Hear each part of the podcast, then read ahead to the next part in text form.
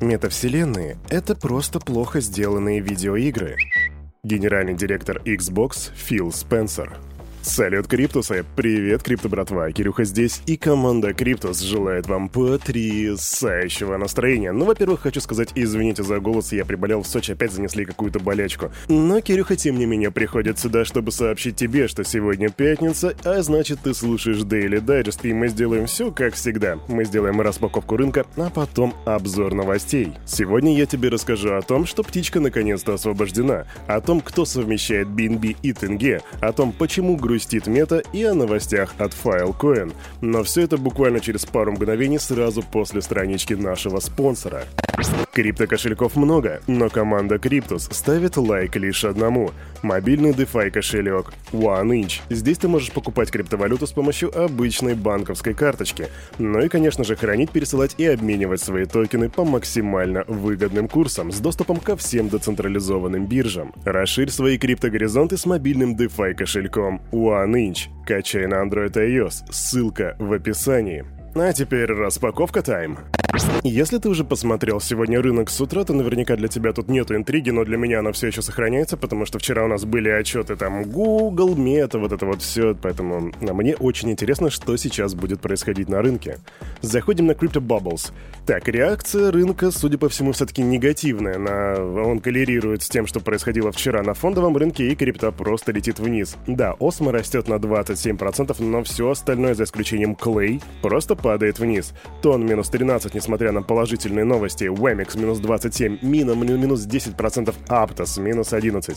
И даже выросшая вчера собачья пара таки тоже падает. Доги на минус 6,6%, а шип на целых 10. А ладно, посмотрим, что там с биточком, но что-то мне кажется, что там будет в районе 19200, около того. Ого, не-не-не, Кирюха ошибся, 20 244 доллара. Это стоимость одной монетки биткоина сегодня, эфириум 1507. У этих ребят все не так уж и плохо, однако печали то, что мы такие опять упали ниже 1 миллиарда, триллиона, триллиона, да. И сегодня мы стоим 900, весь рынок, крипторынок стоит сегодня 980 миллиардов долларов, при доминации биткоина 39,6%. Вот только коснулись триллиона, только подразнились, и теперь опять мы падаем ниже. Ну come on, ребята. Ладно, давайте уже к новостной ленте, погнали. Фу. Объем переводов в сети биткоин превысил 14 триллионов за год. Гонконг разрешает розничную торговлю криптовалютами, а FTX работает над запуском собственного стейблкоина. И это пятница, дорогие друзья. Здравствуйте, я еще раз вынужден сказать извините за мой голос. Ну, такова природа, ничего не могу с этим поделать. Итак, новость, которая рвет сегодня весь криптомир. Это то, что Казахстан интегрирует свою национальную цифровую валюту с BNB Chain. Да, ты не ослышался, Казахстан хочет работать на BNB чейне. Об этом написал глава Binance Чан Пенжао в своем твиттере. В настоящий момент готовится тестирование внедрения цифрового тенге, он же, он же Digital Tenge, Tenge, Tobacco, в общем, ты понял. И все это будет интегрировано в систему криптобиржи. Я тут заикаюсь, потому что я не ожидал чего-то подобного. Зато теперь мы понимаем, о чем разговаривал Чан Пенжао с э, председателем Национального банка Казахстана, и когда они встречались вместе, видимо, они прорабатывали вот этот вопрос. Но принять решение того, что национальная цифровая валюта будет работать, да, на, на, на BNB чейне, это что-то из ряда вон выходящее. Не, серьезно, хоть кто-то из вас в голове прорабатывал такой вопрос? Я вот ни разу. Ну что же, как всегда, следим за Казахстаном и идем дальше. Кстати, это не все новости от Binance. Тут у нас еще Binance запустили сервис, который называется Binance Oracle, который соединит децентрализованные приложения на BNB Chain с данными из реального мира. Binance Oracle станет важнейшим компонентом Web3, предлагая стабильную, надежную и эффективную сеть оракулов с комплексными функциями точности и доступности. Так заявил директор по инвестициям BNB Chain. А теперь другая криптобиржа и имя ей хобби, и она прекратит поддержку стейблкоина HUSD, удалив его из листинга. Об этом сообщается на сайте компании. В рамках наших постоянных усилий по содействию здоровому развитию блокчейн-экосистемы, Хобби Global закроет возможность трейдинга HUSD, удалив его из листинга. Так написали представители биржи. Торгуешь на хобби, держишь HUSD, имей это в виду, брат, идем дальше. А тут у нас мета вышли вчера на публику с очень откровенно плохим отчетом.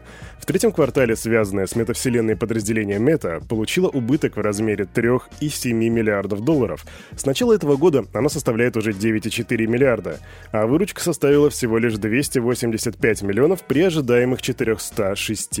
Цукерберг же говорит, что инвестиции в метавселенную принесут плоды лишь только через 10 лет, что это долгосрочное инвестирование, но, тем не менее, акции мета упали на 20%, друзья, даже уже на 22%. Да-да, метавселенная, мета, и это не какая-то там, не знаю, крипта вот эта вот волатильная ваша, нет, это вот как бы фондовый рынок, да, и все такое, там много институционалов, и это подразделение, вернее, это Акция летит в минус 20%, поэтому когда вам чешут про то, что типа вот волатильная крипта, покажите им акцию мета. Да-да, прям заходи на трейдинг View, находи мета, ставь пятиминутный таймфрейм и показывай вот эту вот огромную красную свечу. Но я тебе вангую, тебе скажут «Ну это же другое!» Идем дальше. Ну а теперь новости других площадок, которые немного покачественнее, чем Facebook, и это, разумеется, Telegram. Telegram запустили площадку для торговли юзернеймами на базе TON. На площадке Fragment уже запущены аукционы на самые ценные юзернеймы, а через несколько дней пользователям предоставят возможность продажи своих юзернеймов. То есть, да, твой юзернейм может быть продан за TON, и только за TON, кстати. Так что если ты вдруг по какой-то причине назвал себя, не знаю, Озон, или Amazon, или Google, или Яндекс, или Первый канал, то, чувак, ты, считай, сел на золотой пенек. Идем дальше. Вот спросите меня, Кирюха, ты когда-нибудь зачитывал новости здесь про Filecoin, и я скажу, что, по-моему, даже и нет. И считайте, вот сегодня с почином, ребята, первая новость про Filecoin за этот год. Создатели платформы децентрализованного хранения данных, которая называется Filecoin, запустили сеть доставки контента, которая называется Saturn. Запуск Saturn, сети доставки контента от Filecoin, обеспечивает достижение двух ключевых целей проекта – быстрый и открытый доступ к важнейшей информации человечества, а также возможность участия в экосистеме для каждого. Так заявил руководитель проекта Ансгар Грюнсайд. Классное имя, кстати, Ансгар Грюнсайд. Это знаете, как прям какой-нибудь антигерой из Marvel или DC. Кстати, что тебе больше нравится, DC или Marvel? Пиши в комментах. Я вот как повзрослел, больше начал, кстати, DC любить, хотя раньше прям тащился от Marvel. А у нас тут одна из крупнейших в мире компаний по добыче биткоинов, которая называется Core Scientific, заявила, что существующие денежные ресурсы компании будут исчерпаны к концу 2022 года или даже раньше. Иными словами, одна из крупнейших биткоин-майнинг-компаний находится на грани банкротства. Увы. Технические новости, крипто братва. Google объявила о создании облачного сервиса для блокчейн-разработчиков, который называется Blockchain Node Engine. По словам его создателей, это полностью управляемая служба хостинга узлов, ну или иными словами нод, децентрализованных сетей. И первым блокчейном, который поддерживается сервисом, станет биткоин. А, повелся? И Ethereum, конечно. Компании Web3 смогут разрабатывать смарт-контракты, считывать и записывать данные из блокчейна, используя ноды, которые будут расположены в блокчейн Node Engine. Увлекаешься разработкой? Это новость для тебя, братишка. Идем дальше. Старички Daily Digest знают, что один из неофициальных слоганов Daily Digest — это «ни дня без взлома». Не так ли, Дмитрий? Да-да, я про тебя. Короче, тут новость. Неизвестный использовал уязвимость в DeFi протоколе Team Finance и вывел криптоактивы на 15,8 миллионов долларов. Вот она классика. DeFi, хакер, взлом. Они просто находят друг друга. По данным специалистов из PackShield, злоумышленник использовал баг функции миграции токенов.